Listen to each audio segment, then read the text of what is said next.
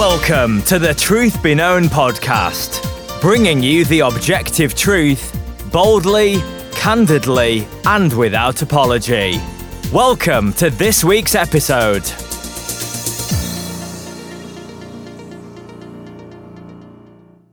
Welcome back to another episode of the Truth Be Known podcast. I'm Nathaniel Jolly. And I am Ekkie Tepsapornchai. Uh, well, it's good to be back. Undoubtedly, guys have uh, noticed we haven't had an episode for a couple weeks, and so uh, I think this will be a Uh, good it's one. been longer than a couple weeks. Yeah, it's been a while. I feel. I think it's been closer to a month. Yeah, I think uh, maybe G three was, was the last time we did one. So, I don't think we even did Uh, one that week. oh, that's probably right. Well, we And, have one this and- week, That's, and so uh, well, let's it's just been so long. right our in. memory is failing. Yep. Yep. Yeah, well, it, absolutely. A lot's going on between now and then, but um, Yeah. I think we're coming back strong. And so today, uh, we want to talk about from First Corinthians fifteen thirty three, uh, the the need to guard who we spend time with and what we spend Yeah. time with. And uh, let, let me just read the passage for. So Paul speaking to the church at Corinth says, "Do not be deceived. Bad company corrupts good morals." Um, and I think we see this play out in real life over and over and over again. And so often I think uh, to myself, man, do people forget that um, the company we keep makes a huge difference in how we think, what we do, how we act, um, what we come to believe over the long run. We, we see this a lot. I'm sure you see it a lot too. Yeah. I mean, we become like the people that we hang around, uh, which is why the church exists. We need to be with fellow brothers and sisters in Christ uh, when, especially, we're seeking refreshment, uh, rest, encouragement. You know, that's where we get it. It's going to be from the people that uh, that we hang around with. That's not to say that um, we should shun ourselves from the people of the world, because then there would be no evangelism. There'd be no opportunities to be able to show love towards them. Uh, but yeah, we have to be careful in terms of who is it that we go and, and hang out with when we want to relax and be built up and edified and refreshed. Um, and too often I come across Christians who actually spend most of their free time with the world and not for evangelism, but just to go out and have fun and and do whatever.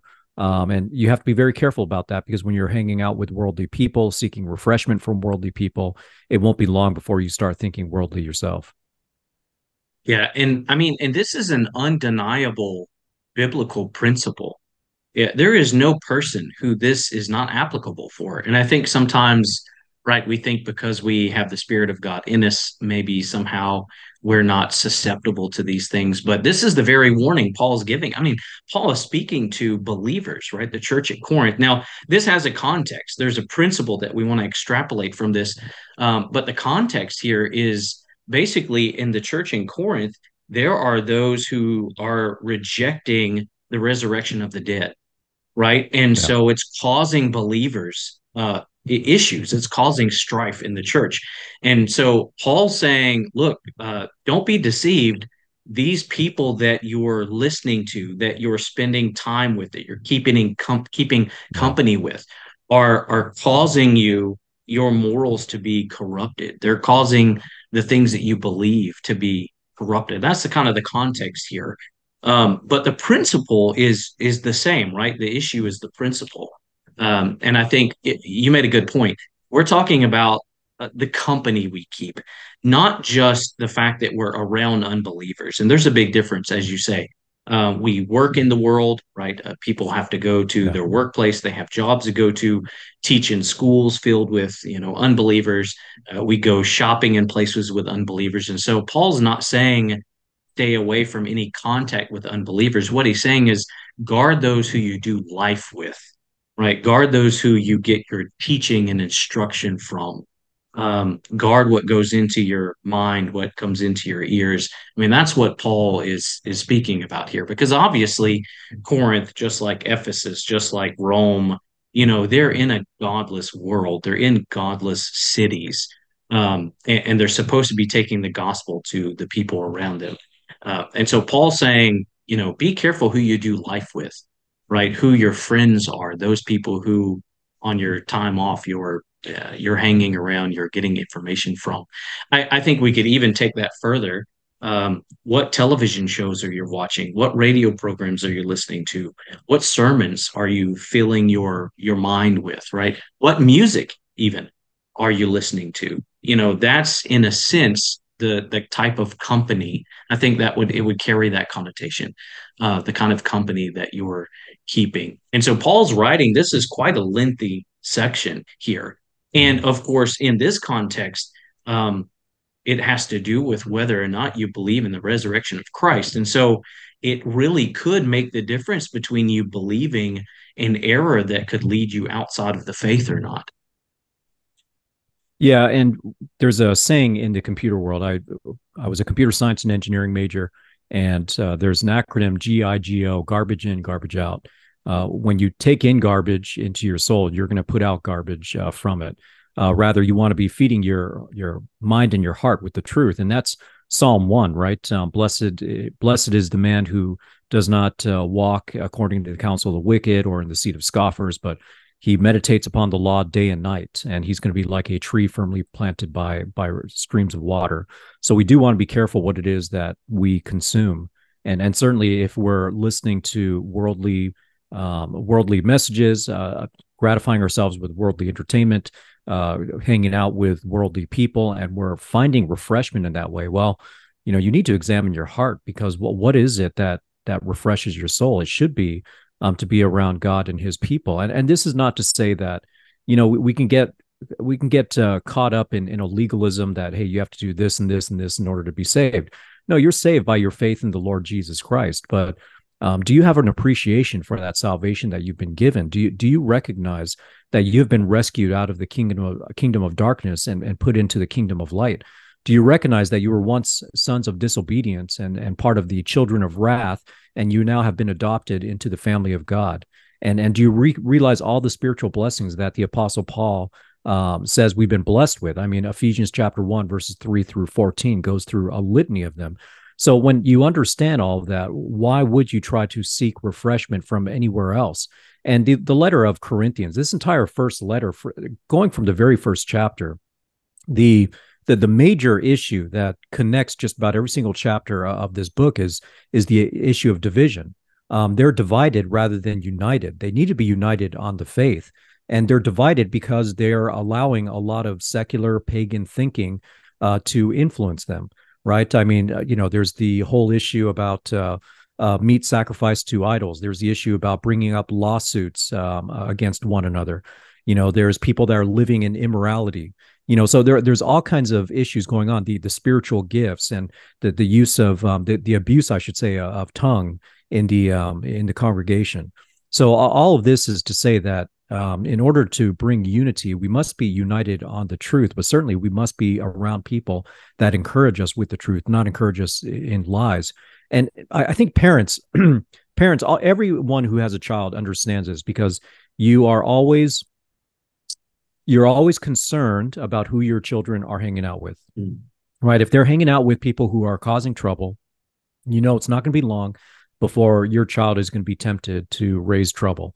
Um, and, and, you'd rather have them be with other kids who are well behaved, who are studious, obedient to parents.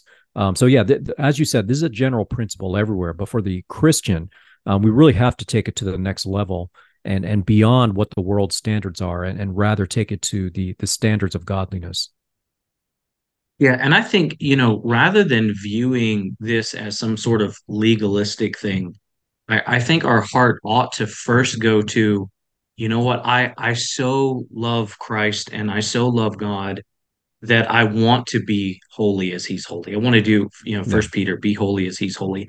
And and to really walk in holiness and to continue my sanctification, I I want to guard myself against those things that might negatively influence me. And so it, you know, it's not that I don't watch certain TV shows just because I know I shouldn't, although that's better than giving into it. It's that I I want to not watch those shows um, that yeah. might tempt me to sin, or maybe it's just not a, a, a, good thing. Maybe it's not a sinful thing, but it's not just not filling my mind with the best things, right? um, whatever that may be. And and th- there's obviously a lot of room for issues of conscience in there, um, but we want to be sensitive to that too, right? And so if I know um, feeding my mind with a particular thing uh, tends to lead me towards being more aggressive, um, or you know, so a, a, good example might be there are sitcoms out there. At least they there used to be. I don't watch TV, so I don't I don't know, but there used to be yeah. some out there that weren't necessarily sinful, but they sort of yeah. downplayed uh, the the beauty of marriage, right? And maybe they were just on on that line. So maybe just don't fill your mind with something um, that that degrades the, beauty of marriage. Maybe it's not an issue of sin, but it's more on the worldly side. Um, and it's just those kind of things. But the whole point is that the heart shouldn't go to, oh, well, that's legalism. It should be, you know what? I I just don't want to fill my mind with teaching that's going to hinder my sanctification. Um, that's going to make me think less of my marriage. That's going to make me maybe look at my wife um, in more worldly ways. You know, maybe it's going to uh, cause me to view my children uh, not as the gift they are, but maybe more of a nuisance. I mean, I can't tell you how many TV shows, just little clips I see um, that really portray children as being a bit of a nuisance. And we see that in our culture, right? Our culture, for the most part, seems to hate children. Um, and, and, so we just want to guard ourselves from that. And that's Paul's admonition here. Um, and, and of course, he's saying that it's dangerous. There is there's the reality that we give into teachings that are destructive. And we see this in the church um, and in men. If you just look over the last five, six, ten years, you can find ample examples of men who were sound in certain areas. And because of the people they were hanging around, because of the conferences they started doing, because of the books they were reading, all of a sudden they start getting off in those doctrinal areas. Doesn't mean they're not saved, right? Um, but it means they're they're they're getting off track, and you can tell it's because of the company they've been keeping maybe the company in books or the company in sermons. Um, you, you see guys move to churches with a certain theological bent, and sometimes it's not good. And all of a sudden, the person that moves there starts picking right. up that theological bent that's not good. And so the, the point here is just to be very cautious about who uh, are, the company as we keep. Uh, Augustine of Hippo said this. He said, Bad company is like a nail driven into a post, which after the first or second blow may be drawn out with little difficulty. But being once driven up to the head, the pincers cannot take hold to draw it out, but which only can be done by the destruction of the wood. Um, maybe people need to chew on that a little bit, but it's really quite profound.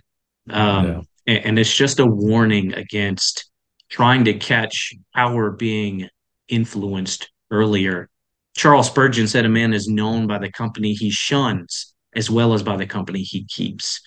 Um, and so those are some good things to to think about.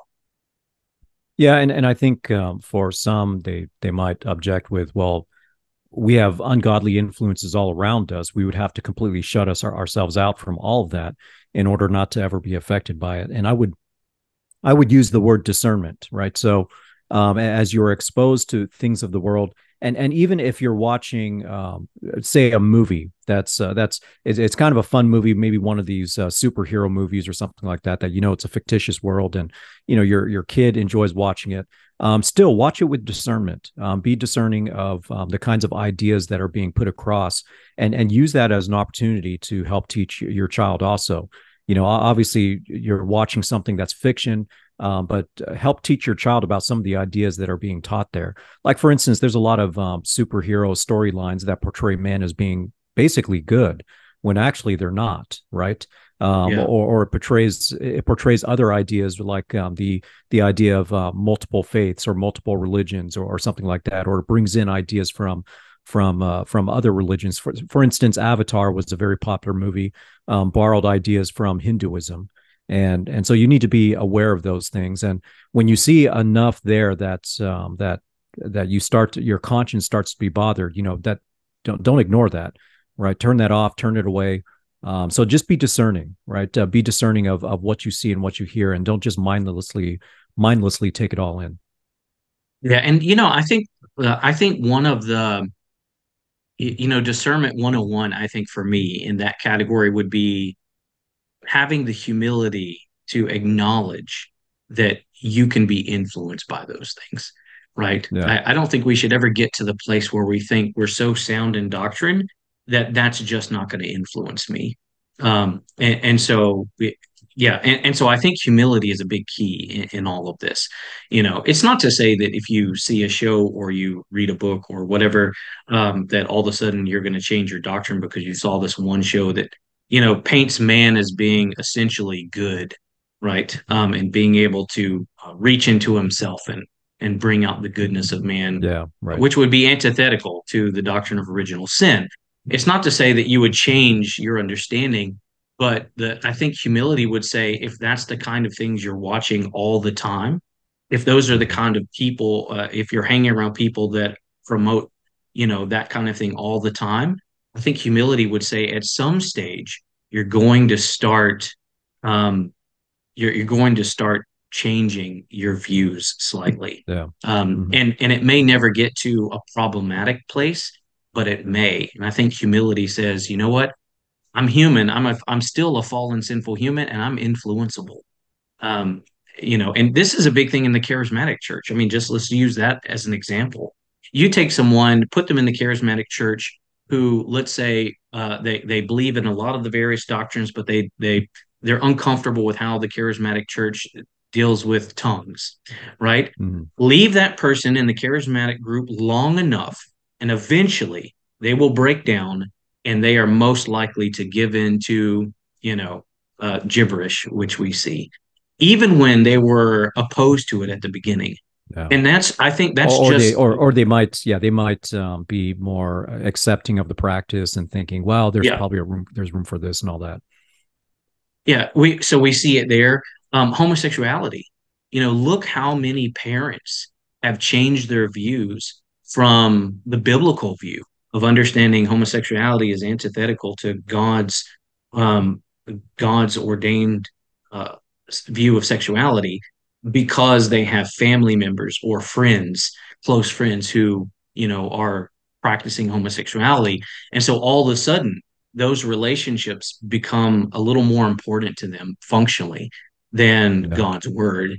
And because they want to keep those relationships, all of a sudden, now, uh, and it's always at first just trying to excuse it, right? It's not that they buy into it. Well, I don't believe it's right, but um, you know, and they start coming up with excuses, excuses, and then before long, many of them even begin defending the practice themselves. And so those are just things that we see regularly that are good examples of the principle that bad company corrupts good morals. And so um, yeah, we've got to be really cautious about that. Let me give you a few more Bible verses and jump in if you want to speak to any of these, Ekkie. It's all over the scriptures, right? You mentioned um, Psalm 1 earlier, right? How blessed is the man who does not walk in the counsel of the wicked, um, stand in the way of sinners, nor sit in the seat of scoffers. Proverbs thirteen twenty. He who walks with the wise will be wise, but the friend of fools will suffer harm. I mean, just if we really think about some of these. Um, uh, Proverbs fourteen seven. Leave the presence of a fool as you have not known lips of knowledge there. Proverbs twenty five twenty six like a muddied spring and a corrupted well is a righteous man shaking before the wicked. Um, Proverbs 22, 24, and 25.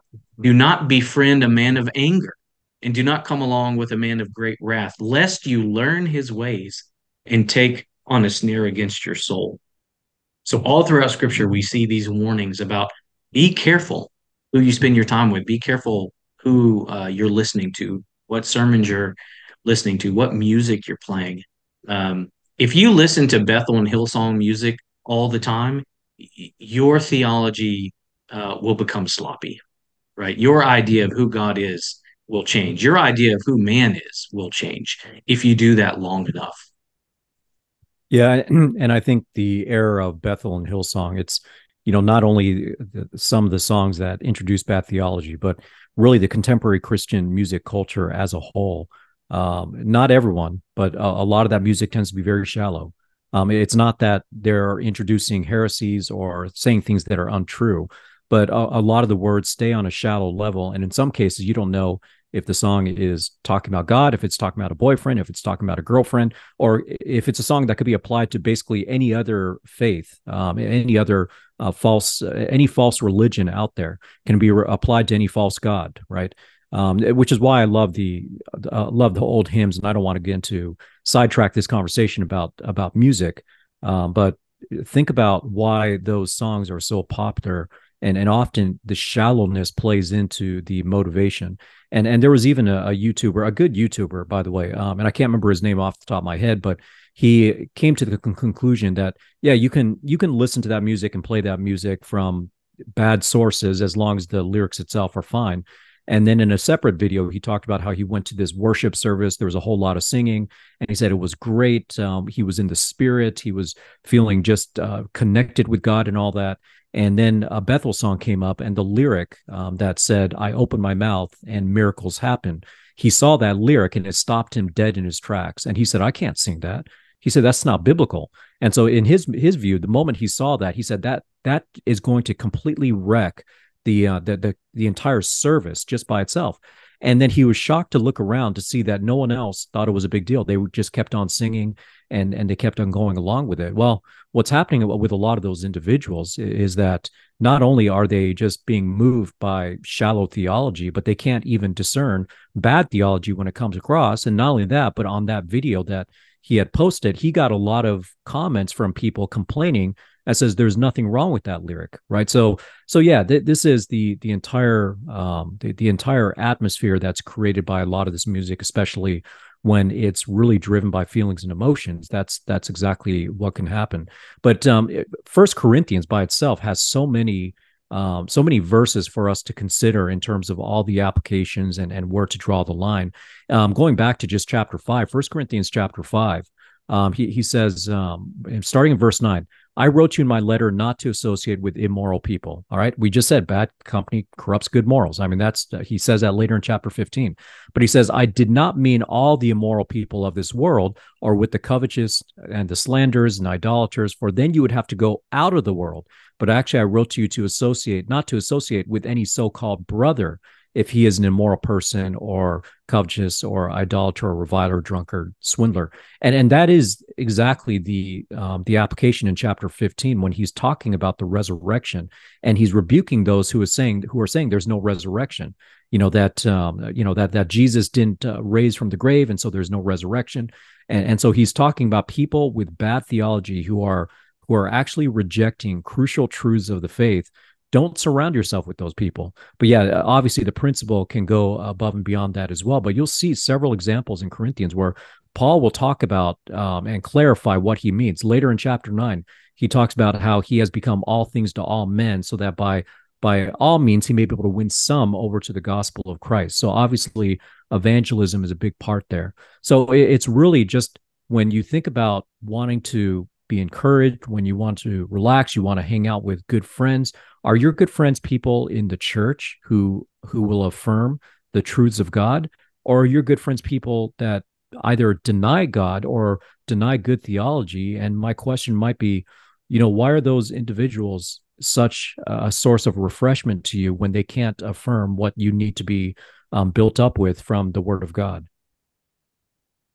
Yeah that's a really good that's a really good question. I think that's something we ought to really consider. And and you know i think i would even go as far as to say if someone finds themselves enjoying the company of those who are not christians more than the christians in their own fellowship then then maybe they need to check and see whether they're in the faith themselves right i mean there is a supernatural um, a, a genuine supernatural yeah. camaraderie in the body of christ because it, it's a real thing that Christ has taken us and has made us into one body right and right. and we if we think about this we we we get this because this is why you can go to another state and meet brothers uh, and and sisters and instantly you feel like your family you can go to another country right totally yeah. different right. culture and find believers and just feel like you've known each other for a long time right you want to be with each other you enjoy each other's company and so it's a very real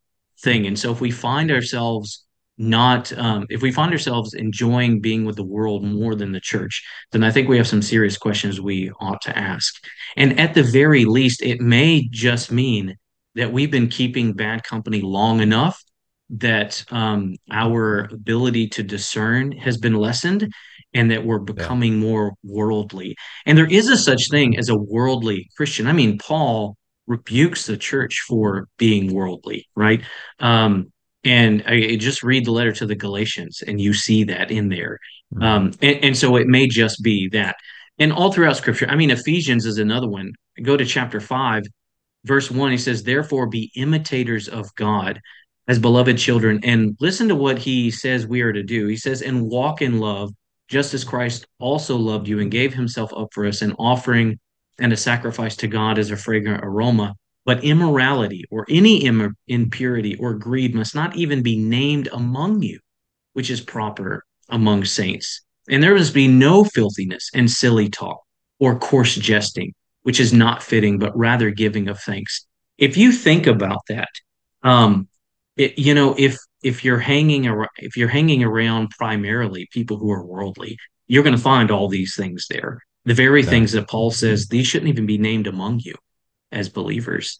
Um, and so, yeah, you know, I think we we sort of have a good uh, a, a, good picture of maybe not spending so much time uh, physically with people who are counterintuitive to our spiritual growth. But let, maybe let's talk a little bit more about what things we fill our minds with, because I think this is maybe I don't know, maybe even more of a danger today. I mean, you may have a, a, different thought on that, but I'm just thinking of how much media we consume in the West, right? Yeah, yeah. Um, between, and, and I think now it's so easy to, in a well meaning way, hop online and type in sermon on XYZ, right? And you get a million sermons on something, and you find some guy who's a dynamic speaker um, who is you know I- entertaining, who can make you laugh, who whatever, um, and then you start feeding your mind on that, or you type in uh, Christian TV shows and The Chosen pops up, right, or whatever it is. Um, talk to us about w- what are some ways we can intentionally guard um, ourselves from keeping media company, as it were, yeah, uh, to to guard ourselves.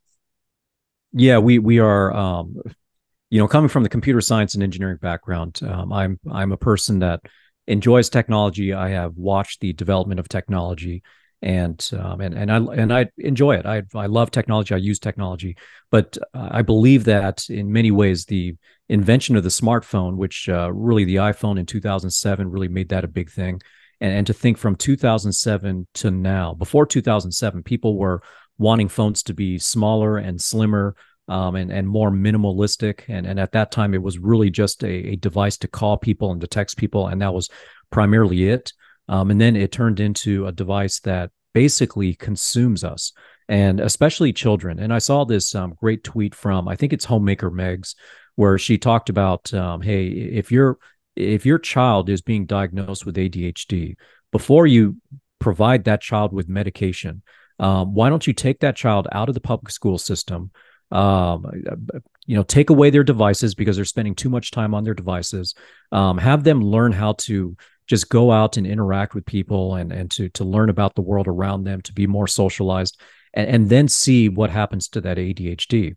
And I, I think she's spot on with that you know because our culture we become so so glued to our smartphones to our tablets to our computers and and the things that we're consuming it's often just passive entertainment. We're not really feeding our mind with anything that is edifying. We're obviously uh, we're we're most of the time just looking for things that make us laugh or um, or something that we can criticize. Um, sometimes it's news reports. Some people are over infatuated with just constant news updates, news updates, and and especially yeah. the conflicts that are going on. And certainly our prayers are definitely with Israel and the conflict that that's going on there. Uh, but when you when you just consume yourself 24 7 with nothing but news um, where are you being fed with the word of god um, mm. colossians 3.16 says let the word of christ dwell richly within you and and the more the word of god really dwells richly within your heart the more you're going to desire to walk in the example of Christ. And the more you desire to walk in the example of Christ, the more you're going to realize how much you need um, people around you who love God, but also thinking about what you're reading and what you're listening to, um, what you're consuming, um, and, and how that's affecting you as well.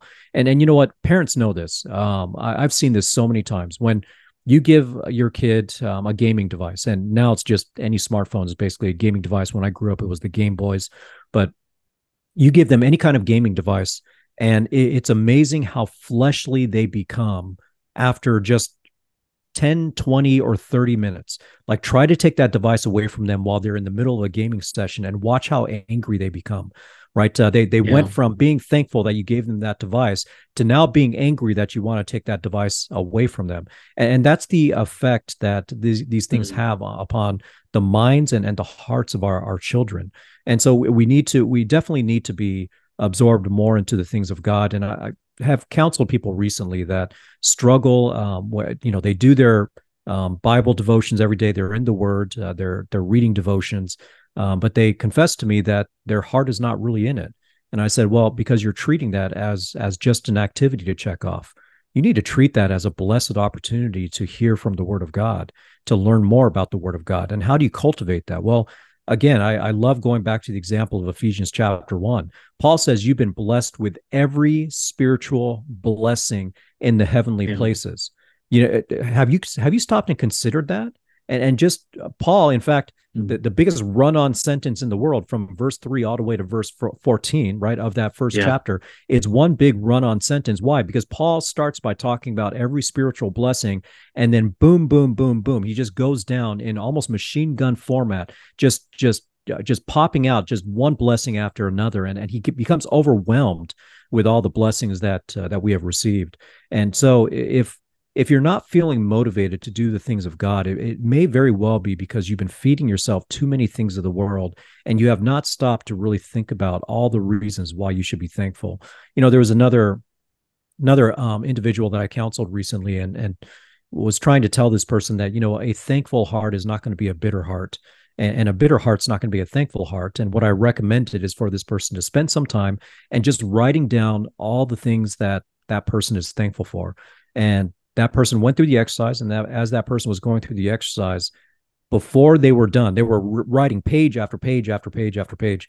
And then after all that they realized they, they started to feel silly for all the bitterness that they had been experiencing once they just reminded themselves of all the amazing blessings coming from god. And that's exactly what we need to do. And that's the reason why we have to be feeding our minds with with good and godly things that that doesn't mean 24 7 it doesn't mean that you can't enjoy um, a, good movie um, or or something like that, or, or watch watch a game. But make sure that you're filling your mind and devoting the best of your mind to God. Yeah, I, that's really good, and I think one of the key uh, principles that you you mentioned there really is thinking about those things. Just the fact that you're taking time to think, how is this affecting me?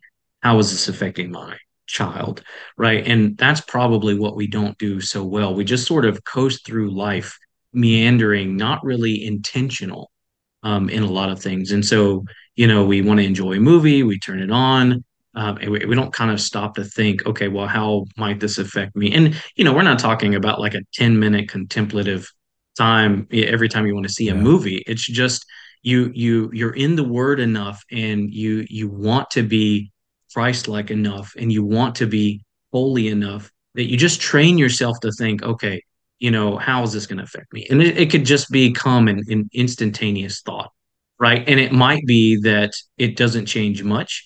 Um, and it might be that you find, okay, you know what? Maybe this show is it it is kind of diminishing how much I valued my marriage. And and not that you value your marriage less, but maybe you just you've come to laugh at things that really they just aren't funny right?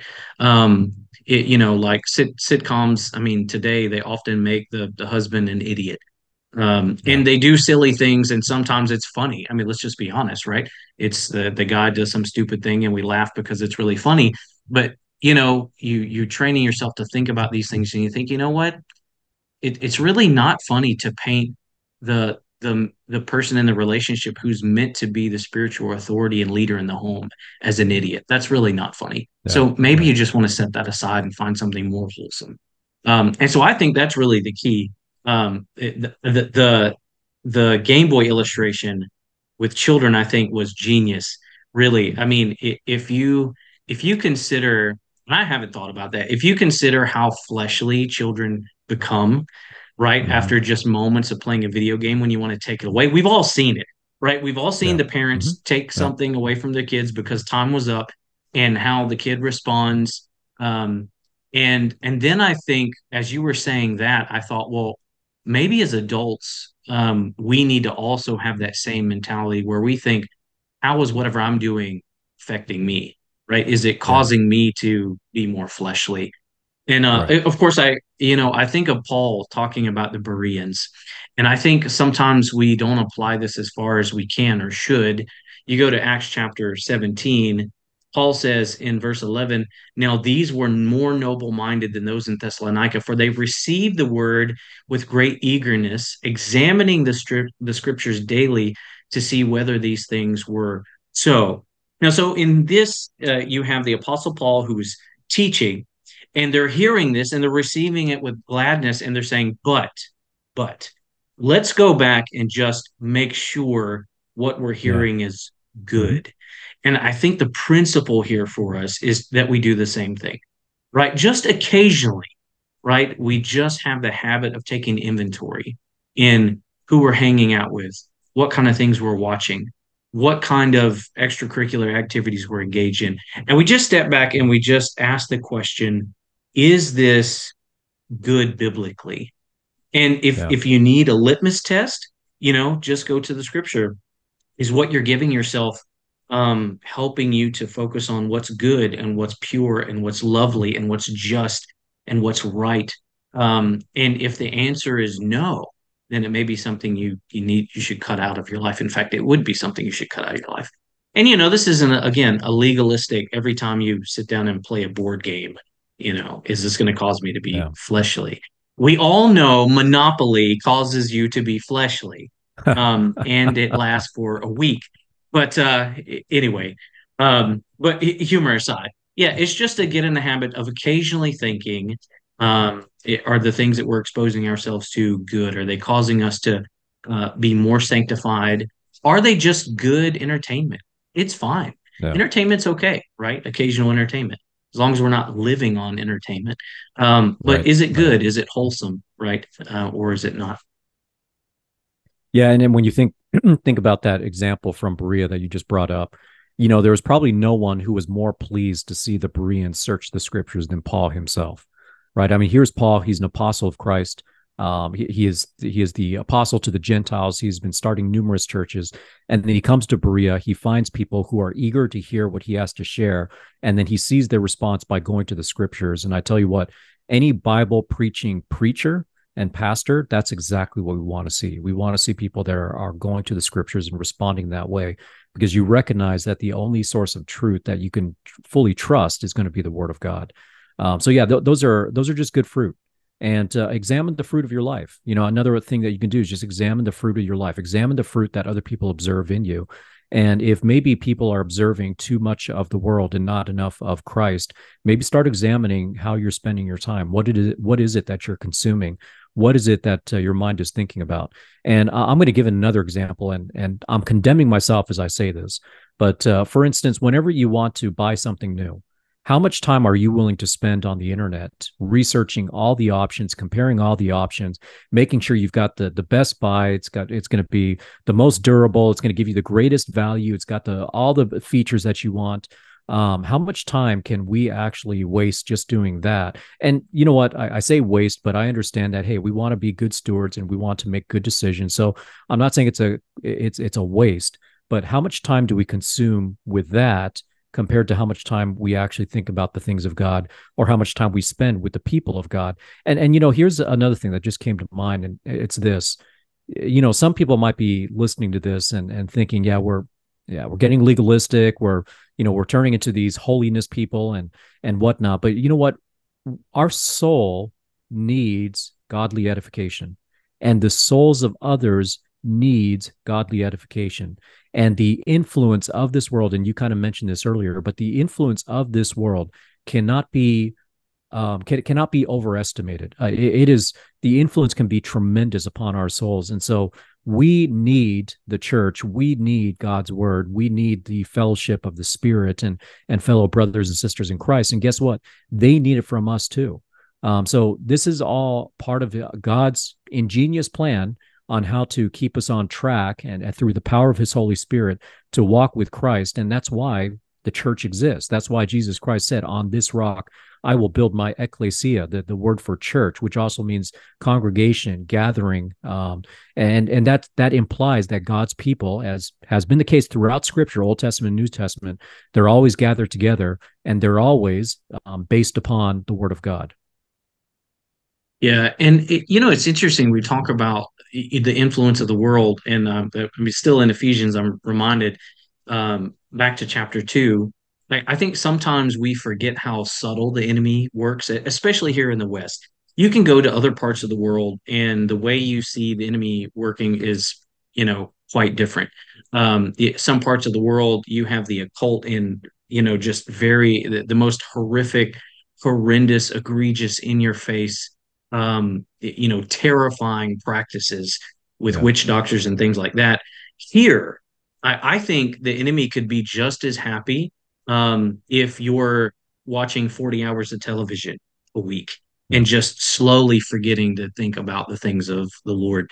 And if someone were to listen to uh, all this and think, well, come on, is it really that bad? It, it kind of sounds like it, you're saying the, the world is always trying to take you away from Christ. Is made that a bit excessive?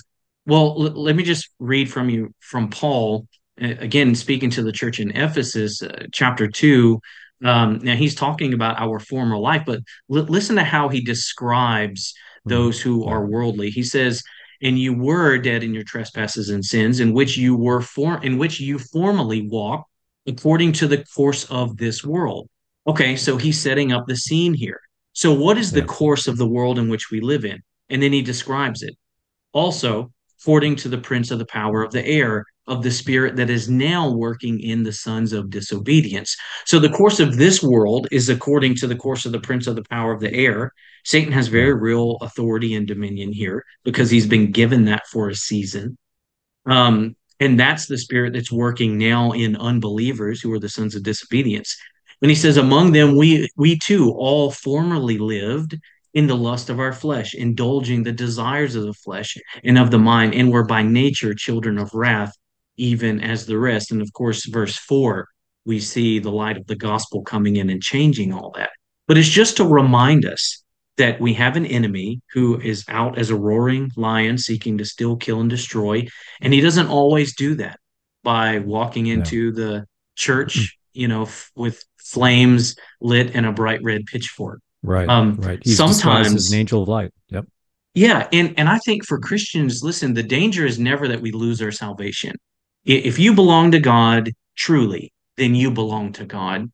But yeah. and, and, so it, you can't lose your salvation, and Satan knows that. But he can certainly make you useless as a Christian. Mm-hmm. Right? He can stifle your walk in holiness. He can stifle your love for the lost. He can stifle your desire to lead your family in a godly manner. And so those are kind of really the things we're talking about is being on guard against being pulled back into just kind of a fleshly life. Any any ending thoughts, Ekkie? No, I, it's just um, everything that we've said really comes down to this: um, just being the word. Uh, there's a reason why Jesus Christ said, "Man shall not live on bread alone, but every word that proceeds out of the mouth of God." Listen, the word of God was the ministry of the Holy Spirit. It is the word of Christ. It comes from God Himself. The full Trinitarian God is involved in that and and this is what is uh, sufficient uh, for us to to walk in the works of God that God has created for us. But it is also necessary for us to just cultivate in our hearts um, a, love for God and, and a desire to be more like more Christ-like and a, a, greater usefulness in terms of not only discerning the attacks of the world, but helping to build up fellow Christians and helping to show the the potential attacks of the world upon their lives as well as we disciple others. So all this comes back to just our devotion to God, to Christ. Our life is here, nothing more than a vapor. That's what James says. The moment we see it, it's gone. and the rest of it is eternity. And so let's make the most of our time here, um, knowing that we are on mission. We are here to do the will of God until our Lord Jesus Christ returns. And certainly we put our hope into that and, and not upon the things of the world. It doesn't mean we can't enjoy the things of the world, but it should not be um, our primary desire here in this life. Our primary desire, as Paul said in Philippians 1:21, to live as Christ, to die as gain our life should be all about Christ. Christ is not something we add to our life. Christ is the center of our life. Hmm. Amen. Amen. Well, guys, I hope that this has been helpful to you. Um, and uh, we're, I think we're back on regular schedule. So don't forget to follow us on YouTube if you haven't done that. Uh, you can check out our other episodes there. And until next time, let the truth be known. The Truth Be Known podcast is a theologically driven, gospel centered program serving the body of Christ by bringing biblical truth to bear on issues facing the church today. Subscribe to the Truth Be Known podcast by using the podcast app on your Apple or Android device, or listen online at strivingforeternity.org in the podcast section.